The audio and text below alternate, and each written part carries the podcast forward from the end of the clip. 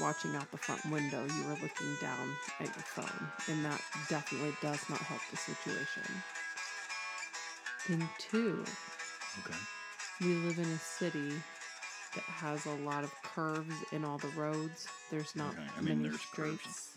Check your local listings, friend, because there's curves everywhere. Yeah, but Yeah, our city has a lot. and there's no yeah correct um i think it was that particular model of car so we're not we're Oh, not maybe. gonna, No, I'm not Yeah. going to say what it was. yeah yeah i'm not gonna say what it was but just sitting back there was just oh my goodness going left and right and every time there was like every time i felt like she was uh swerving in and out of cars and it wasn't like that like it was very dramatic in the back Mm, Yeah, it's accentuated. mm-hmm. it was made worse Yes. okay well that's how i wanted to start the show That the back is the worst. the I didn't used to be sick like that, and now like I hope back this isn't. makes you sick. a, I always get sick in the back. I always do, ladies and gentlemen. Start the show on the joke, ladies and gentlemen, boys and girls, come in, listen, enjoy. It's time for shut up I love you. by DNR. Thank you so much for finding us. Uh, the show is a. I, I'd like to say the show is about DMB, but it's not really about DMB. Except that it is. But it is. I mean, anyways, DMB. Uh, Thanksgiving this week. I have a chicken thing. Yeah, so we we have We actually have do- poultry stories. In us, all of us, everyone. There's gonna be a lot of everyone in this one. Um, uh, my name is David. I put the T in DNR, and this is Rachel. Good morning, Rachel. Good morning, David. How was your week? I mean, fine. My week was fine. I'm here. I'm recording again. It was a good, successful week. Yeah, no, it was good. It was uh, it was just a normal. I felt like a normal week. I mean, I'm, I'm still, I still feel like I'm busy, but just not as busy. If that makes sense. Give it, give it just a minute. it's only a matter of time. Yeah. Thank you. coming. Yeah. Thank you, friends. Thank you so much for hanging out with us wherever you, wherever you find yourself today. Thank you. We're we're grateful that you're spending that moment with us, and and uh, maybe you're listening to us while taking a shower and drinking a beer. Shower beer. shower beers. Um, and we're grateful that you're spending that time with us. We're so grateful. Wherever you find yourself drinking a beer, we're grateful that you're drinking that beer with us. Thank you, thank you, thank you. It just means the world to us. Um, please, if this is your first time listening to us, try three of them. Um, we we hope after three, we hope uh, we hope that we can get it right for you. I'm sorry it took so long for you to find us, but we're here now and we're doing it, and you're now my friend. yeah and um please rate review subscribe and anywhere you download podcast itunes? You said subscribe. i said subscribe Okay. no i have a tendency to not say Finish the or- word. yeah uh rate review subscribe anywhere you download podcast itunes google play uh spotify all the places we're everywhere anywhere you download podcasts we are gently gently waiting for you thank you ever so much so um with that being said it is uh, a couple things I wanted to uh, touch on Dave Matthews for a second. I know we start to show the shows about Dave Matthews. Touch on topics about the band. yes, correct. Yes. Yeah. So um, I said words last week, and I got busted on those words, and I don't know. I stand by the words because we just said it. I don't finish my thoughts ever. I say stuff without en- engaging full context. Right. I enjoy Dave Matthews as a singer. I think he is a very good singer. I like watching him sing. I think he's talented and, and all of those things. I said last week that when somebody argues with me, that's the part I didn't say, is when somebody argues with me about Dave Matthews being a bad singer. I don't know that I can rebut that. I don't know that I have rebuttals. Like, if somebody says, well, he's just a bad singer, I understand. They're entitled to their opinion. Yeah, and I I understand where they're coming from though, because the grovelly voice and uh, you know I get it. I I totally understand that. I mean, if you say they're not musicians, then you're totally you lost all credit with me. But if you're just like, oh, I just he's just a bad singer. Okay, I get. I personally don't believe that he is a bad singer. However, I said those words last week, and I feel like I said them out of context. I was arguing with a fictitious person that did not come through on the show. So I wanted to make sure I said that out loud, like a correction on my words. It's Okay. not really a correction. I mean, a little bit. Yes, so I like Dave Matthews as a singer. I enjoy him very much. Obviously, I mean we've done this for a long time, um, so uh, it's not that I don't. But when somebody argues with me, I it's I find it hard to argue that point. You know, Okay. you have nothing to say. I I mean, it's a matter of preference. I mean, I I love listening to Joe Cocker sing, and he's definitely a worse singer than Dave Matthews. Yeah, it's a voice thing. you know? Yeah. and there's probably people out there that don't like Joe Cocker because of his voice. Yeah, so it's just what your preference is. Okay. Okay. Well, then maybe I didn't have to correct myself. I always have to correct myself. Yeah, you do. But the thing is the the correction is that you didn't finish your full opinion. Mhm. You you think he has a nice singing voice Yes. that you like to listen to. Yes. I didn't say those words. Can understand why someone would say that they think he is a bad singer. Yes, that was my point. Yes. Yeah, And he's been working on that.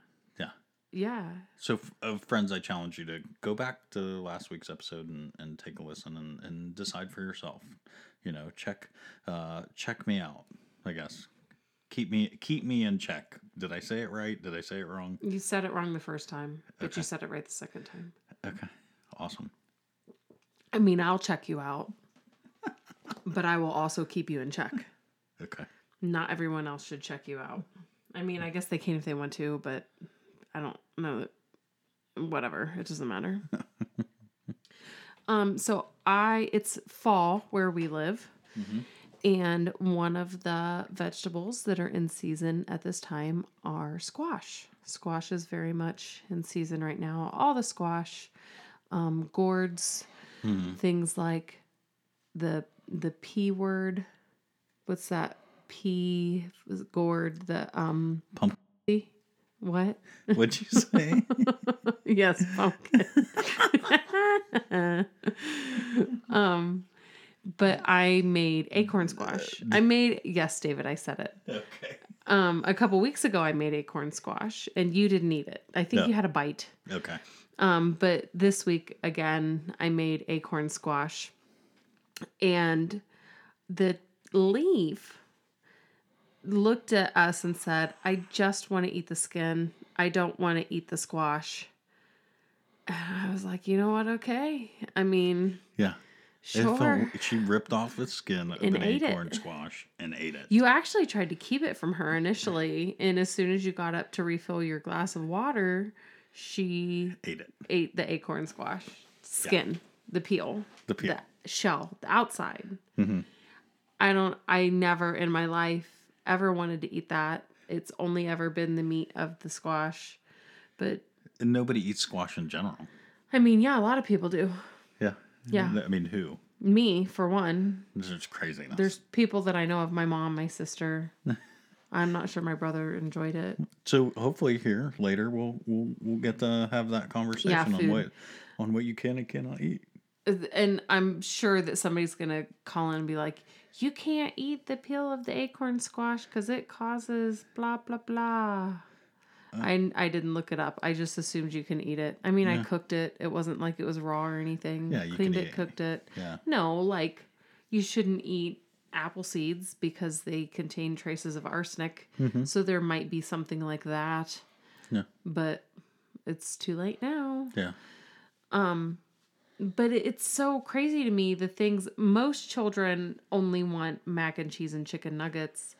And she Yeah, I was surprised to see her rip off the squash and really and eat, and then she had two of them. Like she, yeah, she, was like- down. went, she went back for more. she enjoyed it. Yeah, So, yay. humble brag. I guess that's a win. Yeah, I don't know. Her kids eat acorn squash. Humble brag. I don't know that that's a brag. No, it's not. It's You're getting this all wrong, man. I'm getting it all wrong, man. Uh, so um, we had uh, somebody bring up to us this week that uh, he, he he goes, our friend goes, you remember Y2K? Yeah. He's like, that's going to be 20 years ago this year. This New Year's Eve is 20 years for Y2K. And I was like, Holy shit. Bam, you're right. Yeah. That feels like just because of how, like, how ingrained that, How big it was. how big that, um, Event. yeah, that New Year's, like, it, that was supposed to be craziness. Yeah. I mean, there was people like stocking up Yeah. in like food The end shelters. of the world. The end of the world was going to happen. 20 years ago. but it was like 20 years ago. and it felt, uh, I just, that New Year's Eve was just so ingrained in my head that it was just not a traumatic event because nothing happened because it was the biggest, it was the biggest hoax, I guess. It wasn't a hoax. There was like one computer somewhere in the Midwest that went down. I don't know.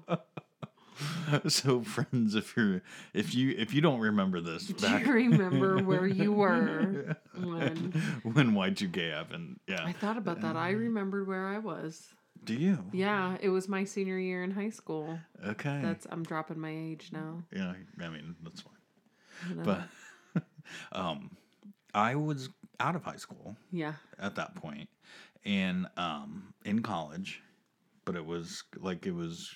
I was living with my mom, I think, even. Um, I don't remember what I did that New Year's Eve, though. I really think I just stayed home. I don't know that I went anywhere. I, I- that does not sound like you at all. I know. That does not that you. I know who you are, and I know most of who you were as a person at that time, and you had to have been out somewhere, even if it was just going and drinking at your buddy's house. Yeah. Yeah. I don't even know if I was 21. You weren't twenty one. I was not 21. you were going to be 21 that Mm-hmm. year um but that never stopped you from drinking? Allegedly. i mean i'm pretty sure it's past the point of what's the statute of limitations, statute of limitations. has run out on that one. Underage drinking 20 years ago. Uh, sir, Literally. I'd, I, I'd like to arrest you right now for underage drinking 20 half years of your life ago. Remember Y2K that we have found evidence that you were uh, intoxicated that evening and you weren't quite 21 yet. Do we need to bring you in? I don't think we can do not this government. I'm sure Yeah. that there is a government out there that can do that, but not this one. Not this one. they're gonna they're gonna go ahead and let me slide on that. Yeah. It's okay. So, did you do anything? Did you prep anything? Did you try to change any? Did your family change anything on the way they did? Nope. I think my family got like a couple extra cases of water. Yep. That Like sounds like your mom. Yeah, it would have. She probably bought a few cans of corn. yeah, it probably would have lasted us a week. Yeah. Yeah. No, But- we did zero things. Yeah. I mean, obviously you were right. I'm I'm not sure that I was worried about it. Okay. I lived in a city, so like if the end of the world was going to happen, I, there were people around me that I could I don't know, cannibalize for a little while. Zombie Are you- apocalypse. Zombie apocalypse. Are you the type of people Nope, that I'm not. that would be eaten You're if gonna. something happened? Oh, I will be eaten. You think? I yeah. I don't. I think we're survivors. You definitely are a survivor, and as long as you want to keep me around, you're gonna help me survive. Okay. But if you weren't around, I would be done quick. you really think so? I mean, I don't know. I guess that depends on the kids. I would definitely protect and help my children. Mhm. Like I would keep them afloat. You're a survivor. You are. How do you know that? What's the qualities that I have that makes me a survivor?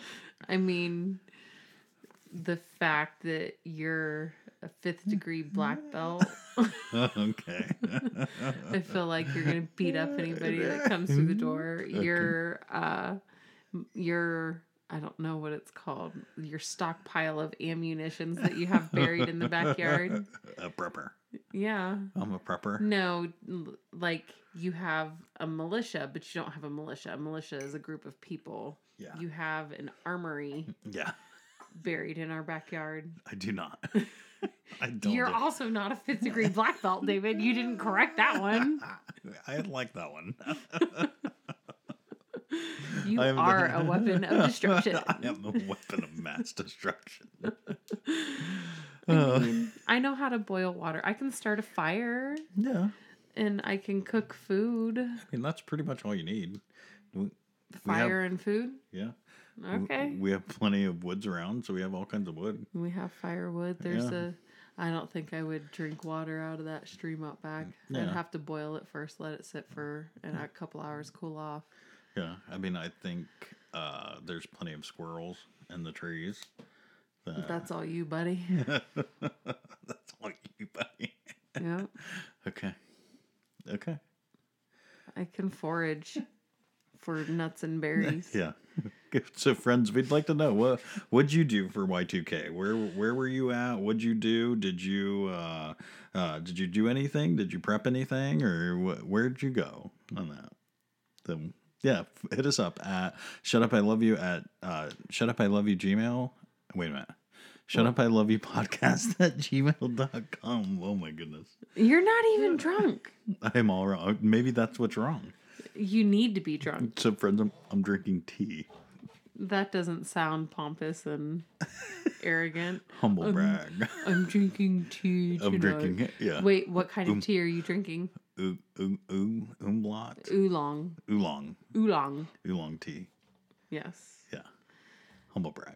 H- how is it? Yeah, it's fine. Yeah. Rachel's drinking drinking Beer. beers, and I'm drinking tea. Who's the man now?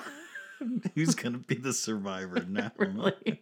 I'm pretty sure I'll go beat up a deer for you.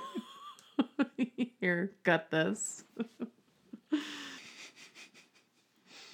Okay, friends, here here we go. Um, I kn- like this past week we had um friendsgiving, Yeah. right? We we had a bunch of friends that hanged out. I looked that up, and that comes directly from a specific liqueur commercial. Oh, is where that was coined. Oh, was yeah. it coined Yeah. in a commercial? It was uh, for for liquor. Yeah. as much much of our life is coined in a commercial. All of it. Everything. Anyway, it- so, yeah, anyways, Friendsgiving. Friendsgiving, and I, I described Friendsgiving to somebody I work with who was just surprised by it. Like really? You It was an older person, wasn't Yeah. it? You're like, I was like, yeah, you always, Thanksgiving, you're always spending that time with your family, but you have a group of friends that you hang out with that you don't really like. These people probably hang out with more. So you don't get to go hang out with them during Thanksgiving because they're really not. I mean, your friends and your, your family. Thanksgiving's meant to be with your family. So, anyways, but uh, I know I'm rambling here because uh, we brought a friend in. We brought Chef Jim to come in and talk Thanksgiving with us. Hey, hey, Chef, you here? I am here. So awesome! Thanks for hanging out with us, uh, and uh, yeah, like so. This episode's going to come out maybe a couple days after Thanksgiving, but how, however, it, it is part of our week, and we love talking about our week and, and social aspects of life. So, uh, none other better to talk to than Chef Jim. So, um, before we get into all that, though, let's catch up a little bit. How you been? Like, what what you been up to? Oh wow, uh, it, lots of travel, which is always great. Um, you know, certainly live in the the restaurant world and, and all the tribulations that go along with that. Uh, looking forward to release dates for maybe a summer tour. You know, you never know what's going on. We're getting Um, excited.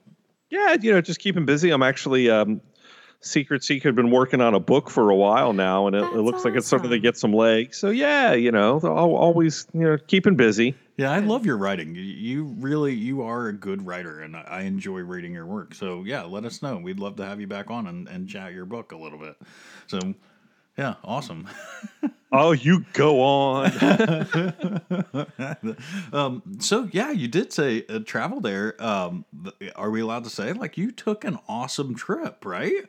Uh yeah, yeah. I was uh about 1982 miles away over on the uh, Adriatic coast of Italy. Yeah, that's a trip of a lifetime. man. Like It- get, get into it. Tell us all about. We want to know everything that happened.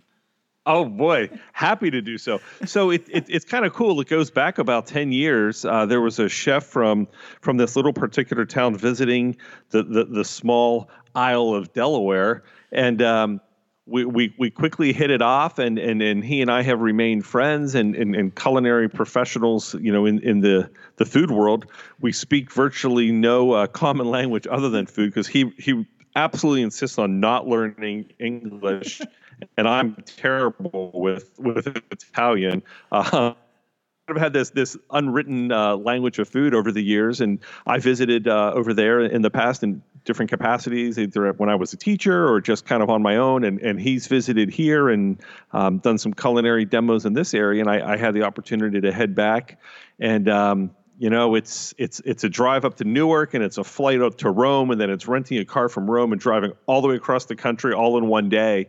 So I think with the time change and the flight and everything, I think I'm up for about I don't know, like 136 hours or something like that. It, it, it really may, maybe a slight exaggeration, but it, it seems like a lifetime of travel. But um, you know, it's it's a I I spend time in this little tiny mountaintop town. Um, I mean, when I say tiny, I think there's like six or seven hundred people in residence. Okay. Um, it's it's a walled town that has you know one pasta shop and one pizza shop and one really good bakery and everybody knows everybody else. And when you walk down the street, it takes like 45 minutes to go a block because everybody's going to stop and talk to you. Um, even though you have absolutely no understanding of what they're saying, it's still a great experience. And um, I spent about I, I guess this last trip was five days, and I got to spend some time working in the pasta shop and um, working in a little patisseria. Yeah. Is that right? Yeah, something like that. Uh, pastry shop. Um, and, uh, you know, it's just absolutely remarkable. And it's just a different way of living. And, and I go and I disconnect as much as possible. And of course, I take along some some DMB with me. And, and, and that's about it. And I spend time wandering in the town and, um, you know, just soaking it up. And it, it, it's really kind of that, you know, without sounding trite, it's really hitting that that that reset button and, and and getting back to simple living and just you know enjoying the pace of nothingness and and being disconnected from all the online distractions.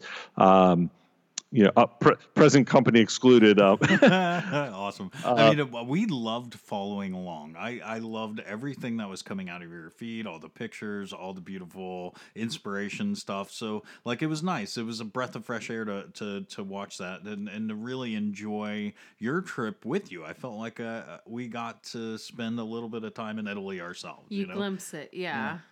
Well, um, I'm so glad to hear that, and, and I truly do enjoy sharing. And, and when I do post, I, I, I spend a lot of time laboring over the quality of the pictures and the content and, and what I have to say. Uh, so I'm, I'm glad that came through because I really do like to share it, and it's the little area that I'm in is, is very um, untraveled to. So I I tend not to talk too too much about it because I don't want to get to get spoiled, and I want to keep in my own little piece of the world. Yeah, awesome. Um, did you do you how often have you gone and do you uh, do you learn anything every time you go?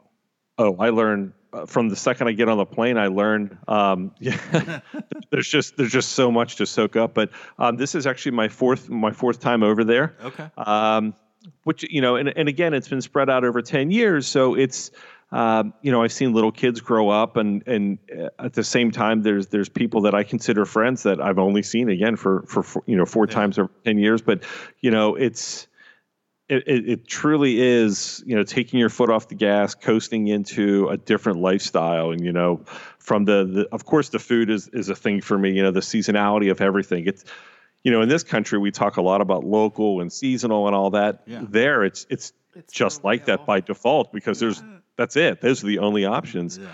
Um, you know, and the, the agriculture just blows me away every time I actually had the opportunity this past time to, uh, see the olive harvest and actually watch olives go from from tree to to bottle of oil, and that was absolutely fascinating. Wow. Uh, yeah, I mean, just and you know, I don't know what I was expecting. You know, some factory with bottles and chemicals and all that and it is it is not that at all it is literally like leaves getting plucked out of bins of olives and then this grinding process and then next thing you know there's a bottle of oil and that was it and that you know it's it, it it's eye opening that you know, food doesn't just come from the shelf; that it actually comes from somewhere or something, and and that was really, really just just kind of a cool experience. Yeah. So my aunt has been to Italy a couple of times, and one lesson she taught me with oil, since you were talking about it, is that first cold press is so important, and I never knew. So, like, I started buying a better olive oil, and I always look for first cold press and it makes such a difference in flavor in what I'm cooking. And yeah, those little things that once you see it and once you learn it, it becomes ingrained like, oh, I didn't realize how important this was, but this is how it has to be now. Oh, absolutely. And you know, so there, there's your first cooking lesson for the for the today's podcast is don't ever cook with extra virgin olive oil in terms of heating it up. You always want to use it cold, yes. or you will impart a bitterness to your dish, and you won't know where it comes from. But it's actually coming. The tannins are produced from overheating really good olive oil. So there you go. There's the first tip. okay, Yay. that's awesome. yeah, um, and and you're right though. There is a level of there's there's not Walmart's probably around the corner to go run and grab whatever you need. Grocery. Oh, I need a, a bag of strawberries right now, so I'm just going to run to straw, uh, Walmart and there's uh, 20 boxes of strawberries. Just saying, hey, it's whether they're in season or whether they're not in season is what you and, have to cook with. And I absolutely love it. I, I think that, that that element of it really brings kind of you know what what we should be doing to life you know unfortunately, you know, you tell somebody in this country, hey, you can't have a tomato in your hamburger in February, and they're going to burn your restaurant down.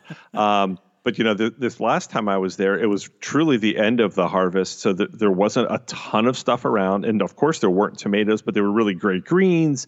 Um, you know, zucchini was still popping around, and that was about the extent of it. And like that's that, and you don't have a choice. And I, I, think that it's not a constraint. It's actually a pretty good guiding light on how to eat um, and, and how to keep things sustainable just by living off of the land and not shipping yeah. stuff, you know, 4,000 miles away. And, you know, uh, that the whole reduction in the carbon footprint, it's just, it's just automatic and I, and I just I just respect the hell out of it for for them not buckling to the fact that yeah you know we we can ship stuff all over the place and they just opt not to and that's that's very respectable. It's not as good. It's not when it's not fresh. It's not as good. But yeah, it spoil spoiled me. Likes having that option. Likes having yeah. those things. But I you can definitely tell when something's fresh and in season.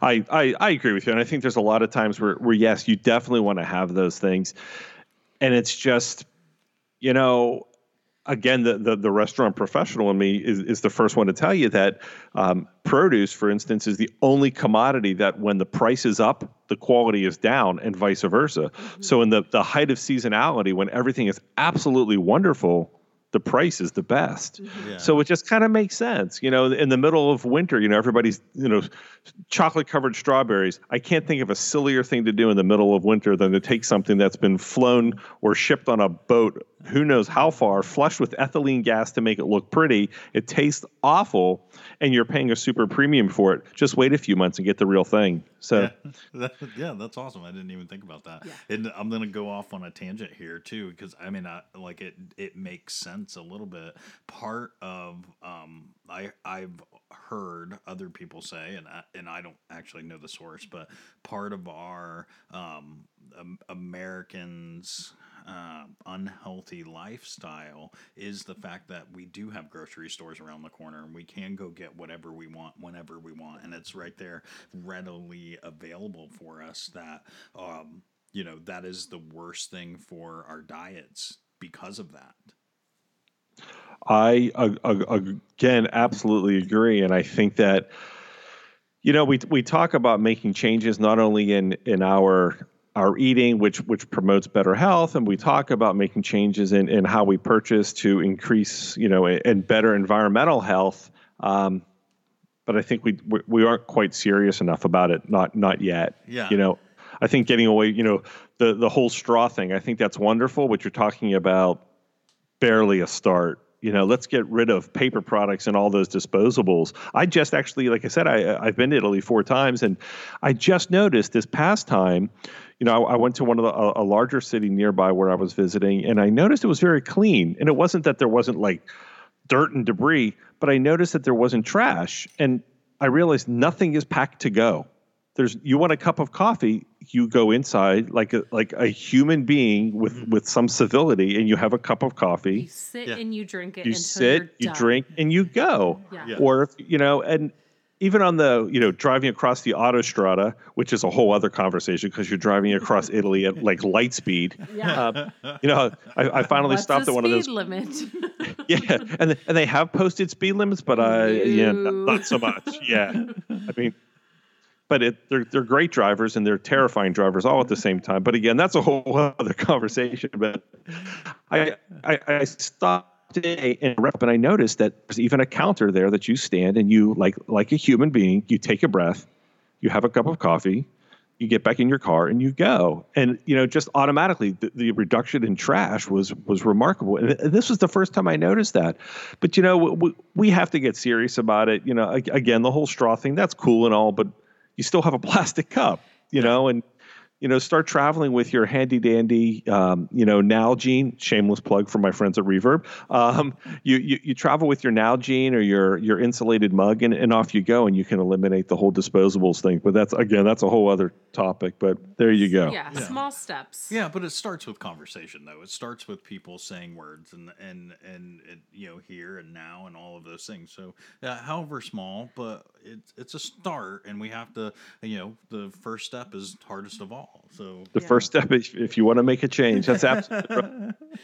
Um, we, I, uh, four out of the five days a week, I pack my kids' lunches, and I most of the time will pack them some sort of sandwich, and we use reusable sandwich bags. Yeah. So uh, I have plastic ones that you hand wash or can throw in the dishwasher, and I also have cloth ones that can just go straight into the laundry. I like the cloth ones better, but I have both. And um, I've used them sometimes when I'm taking something to work, a snack or whatever, that I would put in a little baggie. I just, you know, these are what I have, so this is what I use. And a lot of my coworkers are seeing this and, what is this? What a great concept. And I'm starting to see some people getting them on their own that yeah you you have to start small you have to start somewhere yeah. it's Yeah, but if, It's taking if that. everybody eliminates one plastic bag from their life every day, that maybe the end result is a lot of plastic bags Yeah. being gone out It's of everyone's life. Just like peeing in the shower. I'm not sure how, how you make that connection, but let's go with that. Uh, you know. Leave it to Rachel. Leave it to Rachel. so, so, chef, I, I like I. Uh, one of the things that has been kind of a hot topic in in our lives. You you kind of brought up uh, a couple weeks ago. And, and I kind of wanted to ask the questions because uh, our experience, we had an experience with kids in restaurants. And our experience was I coach a softball team. I have a team of 12 little girls that are eight years old and they play tournament softball. And after tournaments, we like to go to a restaurant, and all the families get to sit and chat and socialize. And of course, there's libations, you know, chit chatting. But after the food is done, uh, there there may be an, one extra beer on the table, so we'll sit and, and BS while we're drinking that beer. However, there's also kids running around. Now, I don't want to say running around the whole restaurant, but you it's hard to keep them still. They So want to we'll- go back and forth and Yeah. look at each other's stuff and switch, you know, play. and switch seats yeah. and play on their video games and their handheld, to, you know. And I'm not yelling at them to, oh, stay in your seat. You got to sit here and and you know, it's that end of the meal where you know you kind of pull your seat back a little bit and you know kind of sit back in the chair and and have your beverage in your hand and and get get to socialize a, a minute.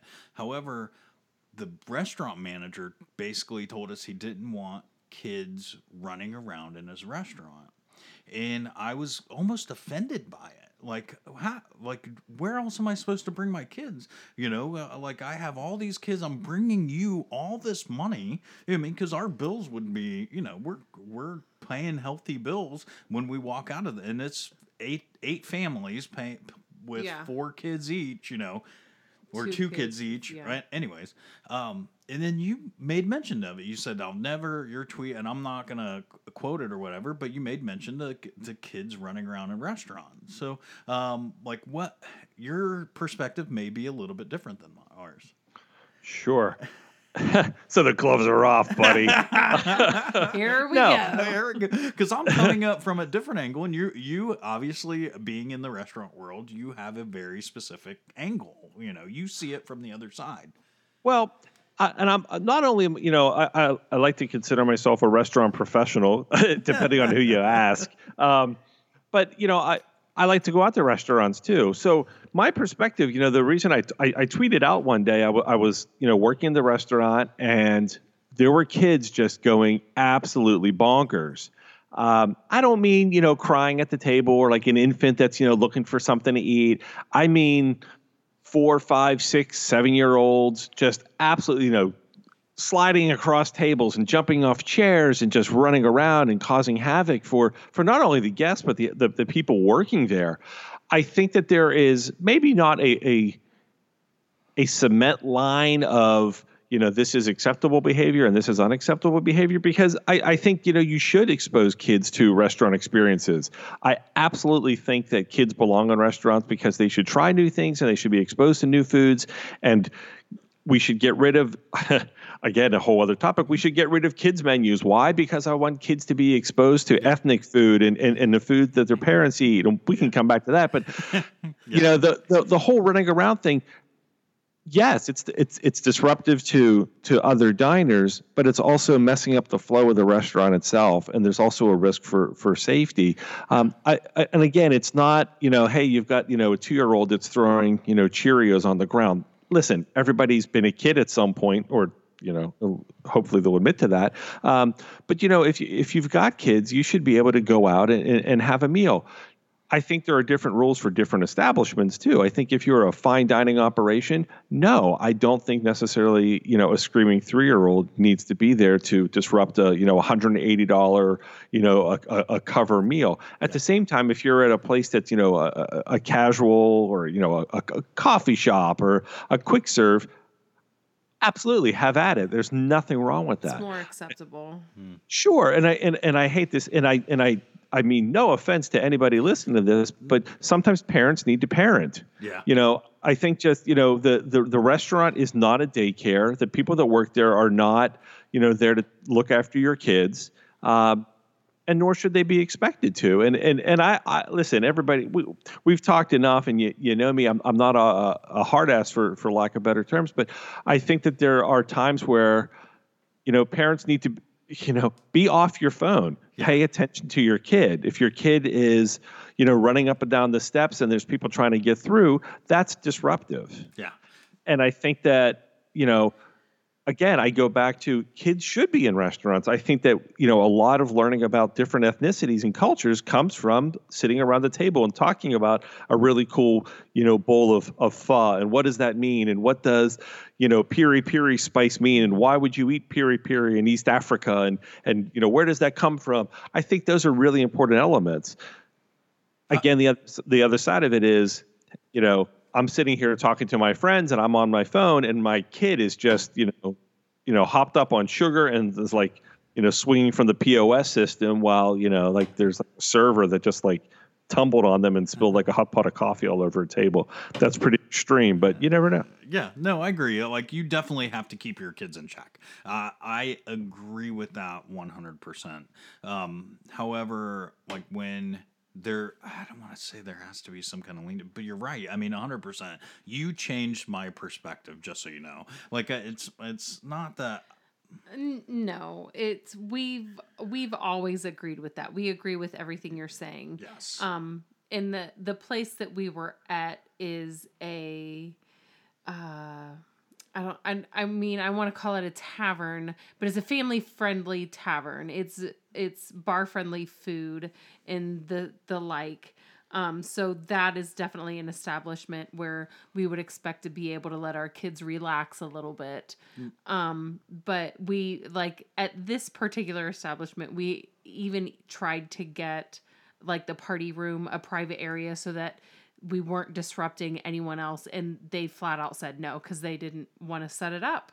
They didn't want to you know it it's more work. And i understand that but you know that we're bringing eight families there and they tell us yes bring them here and then we do it and then they say you know what? Never mind. Let's not do that anymore. Like that's on you Sure. yeah, Sure. that's not our fault. And, And- with our two children in particular, we're pretty stern on the rules of the establishment and you know following if if we were to take them to uh you know pizza mouse place i don't expect them to sit with their hands in their laps and be quiet the whole time i expect them to get up and run around and have fun but if i take them to a you know a fancy italian restaurant where it's a minimum three course meal there i expect them to sit in their seat the whole time yeah. so And I, and I, I think, quite honestly, I think we, we agree on this. I think that there are times where yes, they should they should be comfortable in a place that they can kind of let down a little bit, and I and I see no problem with that. And I think restaurants have a certain obligation too, because you know what, your money spends just like everybody else's. Yeah. And as a restaurant, you know, say owner operator, you know, you have crayons or whatever available. You have you know something to distract kids. Maybe you bring food out at, you know before the adults. You know there's nothing wrong with dropping you know some really cool french fries in a cool like paper cone and sending it out to the table so the kids have something to eat and and keep them distracted. And i also think there's a responsibility for the parents that you know you you have to parent. And i and i think we're probably saying the same thing. Um, I, I think there's definitely and i man i'm going to get in trouble for this one but i think there's definitely a demographic slash age segment slash one of those generation that ends with a letter kind of thing where there's there and i and this is another that's going to get me slapped but the whole entitlement thing of Yeah, yeah. you know i'm here and i can do what i want and my kid can do whatever they want and damn you if you tell them otherwise Okay. uh, i got a problem with that Yeah, you know I And- agree. I got a problem with that, and I think other people do as well. It's it's no different than going in a movie theater, um, you know, and you're sitting there, and, and the people in front of you are talking, Is that their time to relax and enjoy the, the surrounds? Of course. But there's also an obligation to the people around them to shut the hell Yeah. up. It Yeah. just so happens I had that exact discussion with my brother this weekend that um, he took his two young girls to go see a new movie, and um, his two year old watched the entire movie, was engaged the entire time, but she was also um, up, moving around, standing on the rail, going back and forth from mom and mom to dad, kind of thing. But they went at ten o'clock in the morning on a Saturday. I felt And like that was very acceptable. Yeah, if Sure, you absolutely. if you went to 10, o- 10 p.m. on a Friday night. Then Yeah. I would be a little bit, you know, hey, you know, what are you, what are you doing? So yeah, there are definitely a it's a time and place, you know, establishment kind of a situation. Agreed. Yeah. I, I, um, and I think the same thing could be said for even the type of movie. If you're taken to a, a G-rated movie, then you expect a certain amount of noise and commotion. And I think that, and like you said, a Saturday at 10 o'clock is one thing.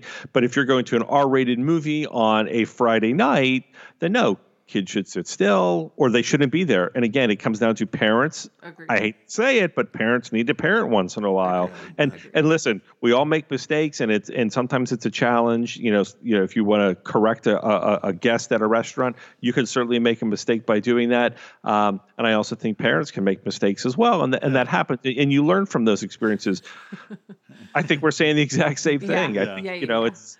You know, my, my perspective on it just was I can't believe these parents are so, and it, and it wasn't even it wasn't my, my tweet wasn't even really um, a commentary on on the kids as much as it was the parents. Like Yeah. these guys were so engaged and self involved, and their kids were just going crazy. And I was like, how dare you do that? Yeah. Um, and it's funny because that tweet I just did it kind of as a goof, and I was I was like I said I was doing some other work, and it stirred so much activity, and I was like, well, this is kind of cool. Maybe I just need to you know instead of planning out my my social media involvement, I just need to just just go for broke and just let it loose. pants, Yeah. yeah. yeah, I mean, we're a big proponent of uh, parents need to parent all the time. We always tell ourselves that, yeah, we're examples for our children. We got to make sure that, you know, we keep, we're the ones that need to keep our children in check. There's nobody else is going to do it besides us. And, and if we don't do it, nobody else will. And then, yeah, I agree. There is a level of entitlement there that we don't want to pass on to our children. We don't want to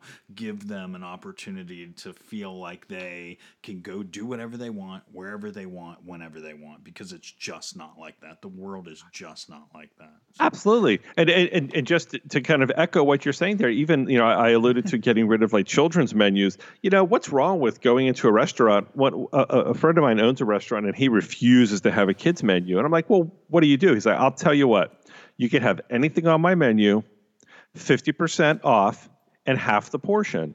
yeah. That's and this awesome. is how you and this is how you teach kids and i'm like Yeah. you know what you're right because they don't have to necessarily have the power to dictate i'm going to have chicken fingers and mac and cheese and hot dogs in a restaurant that never serves that stuff yeah. spend a little time talking about the food Yeah. spend a little bit of time you know asking questions of hey you know what this they don't have you know chicken fingers here but they have grilled chicken and they have this roasted chicken with these spend a little time rather than here just eat this so you'll shut up and i can do my thing over here. Yeah. i kind of like his philosophy you know what? It, it goes a long way and you know we all know that stories are told through through food and you learn a lot about you know culture through cuisine. Take the opportunity you know you know gasp you know spend time engaging your child you know we like a, a, a kind of a related story on that. Me and Rachel, as a married couple, we like to go out to dinner. Um, every once in a while, when we get a free kidless evening, we'll get dressed up and we'll go out to. Uh, we told our daughter fancy dinner. We, Yeah. we go out to we're fan- having fancy dinner. we're going out to fancy dinner and we told her but she, she kept saying like i want to go. She will she likes to get dressed up. She likes to get dressed up in dresses and go out to fancy dinner. But i told her that they serve purple lettuce at fancy dinner. You have to be able to eat purple salad. If you can eat purple salad, you can go to uh, fancy uh, dinner. she refuses to eat purple lettuce. And i was like okay that's fine. When you decide that you want to eat purple lettuce then I will take you to fancy dinner. So now she has started making herself eat purple lettuce mm-hmm. because of it, because she wants to go to fancy dinner. So Yeah, it's worked. we yeah. See, we agree. We absolutely agree. Yeah, it's the little things. Yes. that the uh, one of the kids asked the other day if we could have crab legs for dinner, and I, you know what? Uh, yeah, we will plan for that. I can plan that for a meal, and you don't normally get eight year olds asking for crab legs. Like I can, Yeah. this is something I can get around, and uh, one of their favorite things to eat, regardless of where we are, but it's almost only always when we're having sushi, which our children eat Yeah, the, we have a lot of families yeah, like say miso soup. They Yeah. love miso soup, and they know that there is seaweed and it's made with anchovy paste. And most of the time, it comes with tofu. They call it cheese. We've explained what tofu is and that that is tofu. If you want to call it cheese, that's fine. You can have the cheese out of my miso soup, but they know what it is. And yes, you you know, you teach them this and you expose them to this and that's how they learn to not be an adult that only eats chicken nuggets. That's what you don't want to be is an adult that eats mac and cheese and chicken nuggets. And, and you know, there are a lot of them. There are so many adults that eat mac and cheese and chicken nuggets. And there's nothing wrong with those things, but you have to eat more than that. Hey, I'm, I'm down with the kids. Let's go get some miso soup. I'm happy to do it. awesome. yeah, yeah. Hey, so speaking of fancy dinner and, and and a little bit of why you're here this afternoon or uh, evening, um, hanging out with us because we all we're all doing it this week. All of us friends, when when this comes out, you're gonna you're gonna be ha- you're gonna have Fat had and happy. yeah, you're gonna have had uh, Thanksgiving dinner, or or maybe going to another Thanksgiving dinner over the weekend. So um, we brought Chef on tonight to like, hey, uh, like, hey, let's talk a little bit of Thanksgiving dinner, Chef. Can you give us any kind of hints or tips on? Let's talk about the after Thanksgiving dinner meal, like uh, like all the leftovers you have in our fridge. What do we do with them, Chef? Wow. Well, I, I would be remiss if I didn't start off with like a food safety thing first off. So the first thing is, and I, I see this a lot. I'm, a, I'm a, obviously a member of a bunch of different food forums on, on Facebook and whatnot. Um, there's a lot of misinformation on food safety, but I'll tell you this: seven days at 41 degrees, and then throw it out. You know, if you have something that's in your refrigerator hanging out for two or three weeks, um, get rid of it.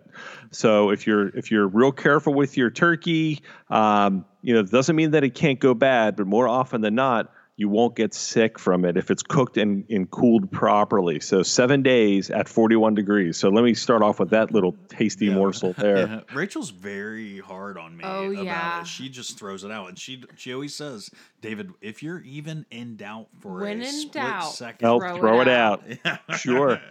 I- well, and and then I'll- I'll give you another really great tip, and and it sounds a little nerdy. Okay, it sounds a lot nerdy. Keep a sharpie and a roll of masking tape by your refrigerator, and when you put something in the refrigerator, Mark just it. put the put the date on it. Yeah. You know, um, either the date that you that you put it in there or the date that you're throwing it away, and that way you, there's no guessing. Um, you know, I, I've worked with professional chefs, and they go, "Oh, I smelt it; it was fine. Nobody can get sick from it." That does not work. Bacteria are not physical. They do not smell. Taste. Things can go bad, but you can still get sick even if they haven't necessarily visibly turned. So Yeah. keep that in mind. You know, there's a there's we're in the midst of a huge lettuce recall. I don't know how many people are aware of, but romaine coming out of Salinas, know, California. I know. You know, that's an E. coli uh, piece, and I will tell you what, E. coli um, is is nasty. That's not something that you don't ever want to play with. And and, um, in healthy adults, it often does kidney damage, and unfortunately, in, in younger children, it can it can more often than not be fatal. Um, Yeah. And E. e. coli is not something you can see, smell, or taste. So just just don't. So don't. So. That, now that's not fun Thanksgiving stuff. that's the, that's the serious side of it. Um, But You it's know, the- all something that we deal with. We all deal with that. We all we're all gonna have leftovers. We're all gonna be fat and happy right about this time, and we're putting stuff in our fridge. Yeah, that's good stuff. Like, yeah, let's mark it and and make sure talk that about it. Yeah. Yeah. I usually do the day of the week so that I know, you know, each Monday, each Tuesday, each Wednesday, whatever. And even with meats, I'm a little bit more strict. I if I make it to 7 days, there's it was probably like grilled hot dogs or hamburgers or something. It wasn't Yeah. you know, I'm I'm usually like 2 or 3 days and I'm done if it's meat. Um, sure. yeah, but uh Uh, yeah, mark And you can, throw it out. Yeah, it's just you can even get it. the kids involved. You can do, you know, different colored stickers. So, you know, hey, put a blue sticker on so we know when, you know, the next blue day comes around, we have to throw it out. And, Yeah. you know, you can get the kids involved and all that stuff. But, Oh, yeah. you know, food safety is a pretty nasty thing. And you hear about it in the restaurants all the time, but you don't hear about all the incidents happening in, in from home. So, you know, that's not fun Thanksgiving leftover talk. But, hey, there you go. It's important. It is. It is.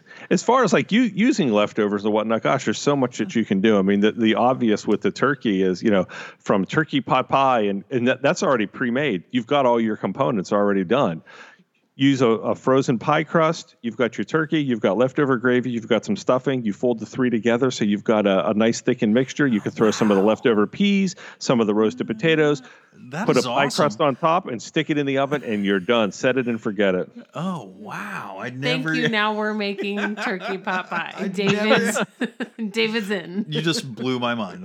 There you- And so while we're talking food safety, so here's another one. Okay, um, once you reheat leftovers, that's it. You cannot reheat things a second time. Okay, That's, so that's once it's that's it. yeah, that's another thing with David and I. He wants to, oh, you know, oh, you can reheat it two or three times. Nope. You really can't.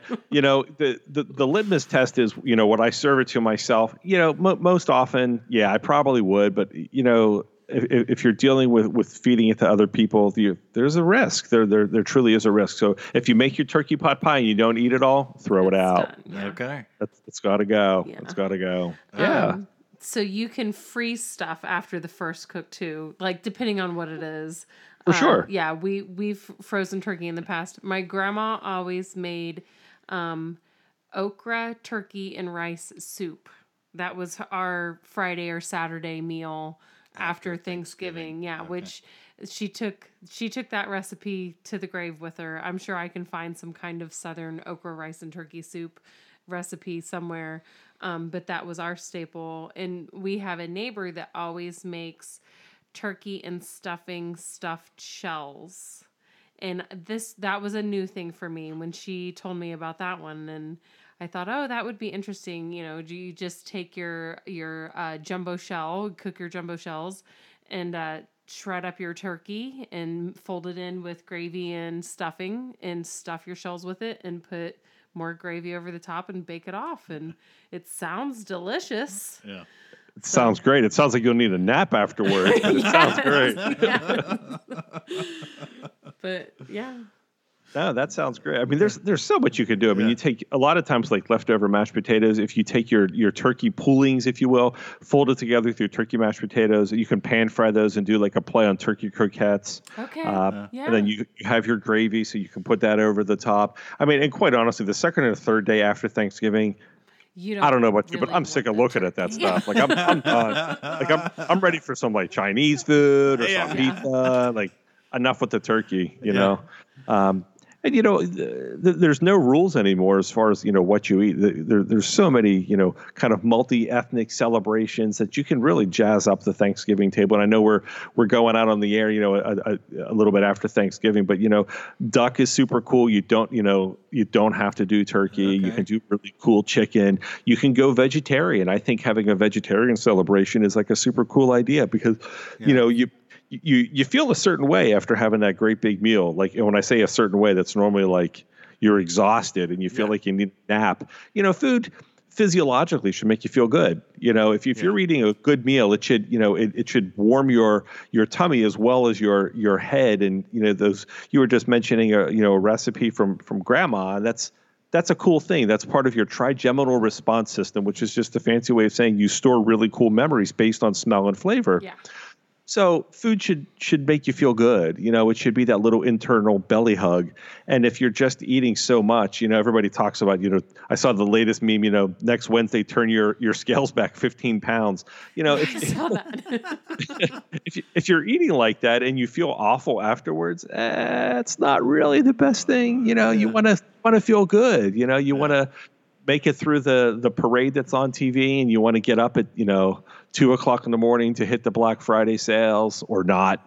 Um, but you know, it, it it should it should it should make you feel good, and you should generate some really cool memories. And you know, if you're just like feeling like a beached whale afterwards, you know, maybe taking, you know, one less, you know, pound of mashed potatoes, you know, take that off your plate or, or, or like yeah. I say, go, go vegetarian, you know, try a meatless celebration for once. It's, it's actually pretty cool. You yeah. know, it's a pretty thing. Yeah, we started doing the meatless Mondays and we really enjoy that. Like it's, it's a nice break from. I like how it's we say meatless Monday, but inevitably there's also another day in the week where yeah. I don't cook meat as our protein either. yeah. yeah. You know, you know, tying tying the whole restaurant thing into that, you know, there there's been a movement over the last about four or five years where it's not vegetarian, but it's veg forward or veg centric, where you're using protein as more of the flavoring element and and and you're not avoiding meat, but you're focusing more on the vegetables. And I think that's kind of a great way of eating. And again, the environmental impact. You know, we oh, know oh, yeah. that you know, beef produces so much, you know, carbon dioxide, and and there's all these, you know, you know. Uh, methane and all these these really bad things. Plus, shipping that stuff all over the place really impacts the environment. You know that to, to take on you know more vegetables in our diets. Listen, we can all afford to be a little bit healthier, yeah. um, and you can still bring a lot of flavor. And I'm not talking about you know the the the meat alternatives. You know the the that that big burger chain that's doing the um, fake burger. Um, you know, you it, might say it's impossible. you might, you might, you, you might know? just say that. Uh-huh. It's a king of a restaurant. it is. It is. Uh, yeah. uh, um, you know, anyway. but but I think if you're if you're a hardcore vegetarian or or even vegan, you don't necessarily want to eat something called a burger. You want to eat something called vegetables. Yeah. And I don't think that you necessarily have to substitute something just for the sake of substituting it. I was listening to a really great vegan podcast the other day, and they were talking about vegan calamari, and I'm like, oh, that sounds really cool. What are they doing? And here it's like breaded and fried oyster mushrooms, and I'm like, that's a really cool concept. But why call it calamari? Why don't we just call it breaded and fried oyster, oyster mushrooms? Yeah. You know, it doesn't have to be something else. It has to be just what it is. Yeah. Um, and that might be splitting hairs, but I think if you're if you're a vegetarian, especially for humanitarian reasons, you don't want to eat a vegetable burger. You don't want to eat, yeah. you know, fake calamari. You want to eat fried mushrooms, and I think there's nothing wrong with that. Agreed, agreed. So as we get into the holiday season, any kind of uh, tips, uh, holiday tips, or uh, let's say celebrating uh, maybe with a group of friends, or any kind of advice you can give for uh, that particular area of what we're all going to be experiencing here in the next couple few weeks. Oh, absolutely.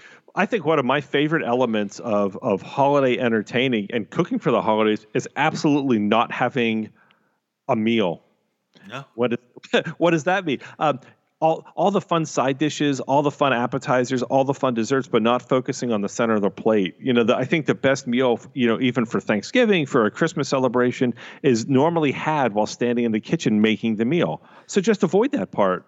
You know, oh. have all the cool little tasty bits and, and whatnot. Um, and you don't need to wait for this large, you know, roast to hit the table that people are going to pick at because they've already got, you know, four pounds of, of cheese and, and really good bread. You know, I, I, I think that is a fun approach to a meal. Um, it takes a little bit of the burden off. You can again mix some cultures up a little bit. Yeah. Um, it's fun shopping that way. You know, you find yourself a good farmers market, or you know, I'm very fortunate in this area. We have the uh, the Reading Terminal Market in Philadelphia that has arguably some of the best cheeses around, and dried meats, and breads, and fruits, and vegetables.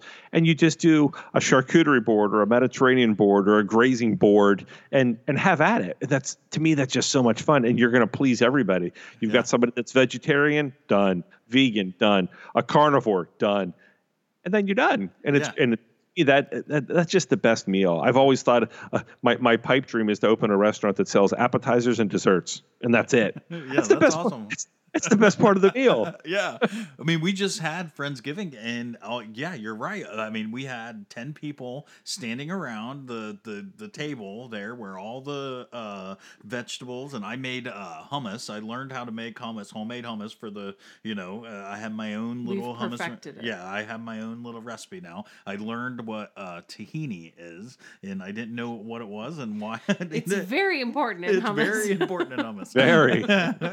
yeah Um, so uh, everybody's uh, sampling the the spinach dip and the hummus, and you know, by the time you got to the meal, the fr- turkey meal, you're right. You didn't want to. You didn't, didn't really. Want, you didn't really Yeah. want to eat because you just got done stuffing yourself with uh, All the other cucum- cucumbers and hummus. Yeah. You know. I agree a thousand percent, and I think Yeah. that's just such a fun way to eat. And again, you're going to make everybody happy. Yeah. You know, That's um, gluten free is. We haven't even talked about gluten free. I mean, you can- you can absolutely accommodate those folks. Yeah. You know, that's a huge dietary movement right now. One in five people is going to identify as gluten free within the next 12 to 16 months. It's an Oh. industry trend. You know, so if you don't have you know this this big hulking meal, you just have all the good pickings, then you've got a great meal. Yeah. I, I have a fantastic gluten-free peanut butter cookie that I make. I actually made them last week. I, I like having fun with those people. Like the the you you caught the celiac. You got it, which is fine. it's just a joke. Like I I totally understand. Everybody eats. yes, some you know, people you, need to Yeah, be some people need to. But I always just say, oh, you you can't eat bread. You got the celiac, don't you? And that, uh, and that and that's a pretty big one. You know, there's there's a lot of research that goes into like gluten free dining and whatnot. And Oh yeah, my know, there's- my cousin is, so I've seen Yeah. it. Yes. Yeah, but I'll be oh, honest yeah. with you. You take the bread out, you really do start feeling better. You start like you just take the bread off your hamburger one time, like for a week or two weeks. Just take, just cut those bread, just cut it right out of the the white bread, the sliced white Oh bread my that you have on your sandwich every day. It's every day. junk, You feel, But it tastes so good. yeah, it tastes It good, does. But, but you feel so much better when you start cutting that stuff out. Yeah. You're just you just feel healthier. Yeah, about I've. I've been doing uh, like bunless burgers for years, and a lot of times people would look at me like I was crazy, you know, just wrap it in lettuce. Um, but here's the thing: I don't feel miserable by the time I'm done with my burger. And here they finish their burger and they're like, "Oh my gosh, I feel miserable." I and that and that's exactly what we were talking about earlier. Food should Yeah. make you feel good. You know, food should have an effect on you that again, not only does it fill your belly, but you should feel a certain way. You know, and we know that it does that. We know that when you eat chocolate, you feel a certain way, or when you drink copious amounts of coffee, you feel a certain way. Um, eh, you know, if you feel lousy, you got to look at what you're doing. I I saw a great little piece the other day, and it said, you know, going to the hospital isn't health care; that's sick care. What you put in your body day to day for your meals, healthcare. that's health care. Yeah. And that's kind of profound, you know. That's kind of like, okay, maybe I need to step back, you know, and and I, and, I- and I hate to keep kind of jumping up and down on it. But when I was in Italy, you know, they don't play with their food. There's GMOs and you know a lot of the modified foods. They just they're not allowed. And I'll tell you, you do feel different. You know, even the animals look different. When you see a chicken in Europe and you see an animal uh, chicken here, it's like they don't look the same. And I'm like, that's not right. Like that's we're we're we're definitely taking it to a different place. And yes, food is expensive, but food should be expensive for a reason. And you know, I a lot of the issues you see with you know, for instance, celiacs and and, and the gluten here doesn't exist elsewhere. Right. You know, you've got to take your foot off the gas for a minute and go, why is this happening? You know, as much as you think you can clean eat, you're you're not. You, you I, I I truly feel that you're not able to clean eat here just because we do so much to our food chain, and it's it's noticeable. It truly is noticeable. That awesome. Um, thanks, Jim. Thanks so much for coming on. I lo- love the conversation. I always love hanging out with you. Thank you. It really means a lot to us, especially. I'm- um, the- Happy to do it. It- It's fun. I get to ramble and you know get to hear it again and again and again. especially tonight. Like we had a, a friend that like couldn't make it, and we called you last minute. And it, uh, thank you, thank you for coming on. It, it Oh, happy, Yeah. happy to do it. Happy to do it. So I have a song here. Um, so me and Rachel like to read song lyrics to each other, and it has to be uh, the rules to our song lyric game is it has to be like a top forty song, and um, you have to like when the music comes on the radio, you have to know all the words to the lyrics or all the words to the songs, and not know how you know all the words to the song. Like just start singing, you're like, wow, how do I know all this? You know, and of course you know all of it because it's a good song and you've heard it a million times. So, um, but when you take the words out of context, when you take the- When David reads the lyrics. yeah, when I read the lyrics, it turns into like, oh, what the is most that? Abstract sentence you've ever heard in your life. so um, here we go. So this week's song is uh, something that uh, I feel like you will get, but maybe not. So Anyways, uh, yo, it's about that time to bring forth the rhythm and the rhyme. I'ma get mine, so you get yours. I want to see sweat coming out your pores. On the house tip is how I'm swinging this. Strictly hip hop, boy, I ain't singing this. Bringing back, bringing this to the entire nation. Black, white, red, brown. Feel. Are you sure this was Yeah. on the charts? Yeah, feel the vibration. It's Marky Mark.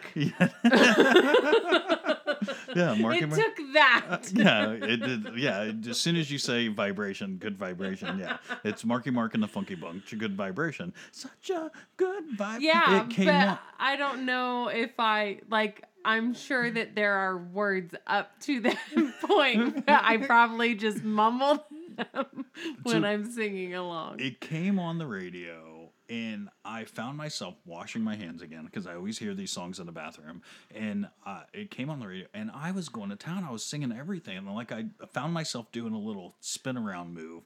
Like I had my hands underneath the water, and then I stepped back and did a little Marky Mark spin around, and then I put my hands back under washing, and I was like, Dancing, jamming. I was like, oh my goodness, what an iconic song. What an iconic, you know, and then Yeah. plus it's it, like, and of course, Mark Wahlberg like transformed his identity from uh, singer to like actor to restaurant mogul, right? Mark Wahlberg can do whatever he wants to do. I we still haven't eaten at his restaurant. Yeah. We happen to have one near where we live. Yeah. So thank you, friends. Thank you so much for hanging out with us. We're so grateful. Thank you to Chef Jim Che- at Chef Jim Talk, right? Chef Wonder- Talk Jim. Oh, Chef Talk Jim, yeah. Yeah. At Yep. Chef Talk Chef Jim, Talk. look him up. His stuff is always so beautiful. When his book comes out, make sure you go uh, buy it, buy all his stuff. Stop by his restaurant. Tell him you heard him on uh, uh, from us. Thank you, thank you, thank you, Chef. Beautiful man. Please go find him. Well, thanks for having me. That's a lot of fun, as always. Yeah. Good. Um, uh, please, friends, uh, rate, review, subscribe anywhere you download podcasts. It just means the world to us. It helps us out in so many different ways. Um, your first time listening, please try three. Uh, friends tell friends. If you've been listening to us for a while, there's nothing that grows our audience more than friends tell friends. Um, if if you if you are listening to us, we consider you a friend, and we want to be friends with your friends. So friends tell friends, and um, yeah, I'd like to take a moment and say thank you, thank you to you listening right now, friend. Thank you, thank you for listening. Uh, thank you again, Chef Talk at Chef Talk Jim. Uh, did I say that right? Yeah. Yeah. Uh, thank you to uh, thank you to I'd like to take a moment and say thank you to Team Tech and Team Sound and Team Music for doing all the things that you do so we can do the things that we do. And thank you to R Thanks, Dee. for a beautiful week. Thanks for two. Thank you. It is it is a Thanksgiving type week. I am giving thanks. So funny. We love all our friends And that means you. and we hope you enjoy. Our podcast, too. But don't believe anything we say We're all bullshit today. because we'll do us. And we do you.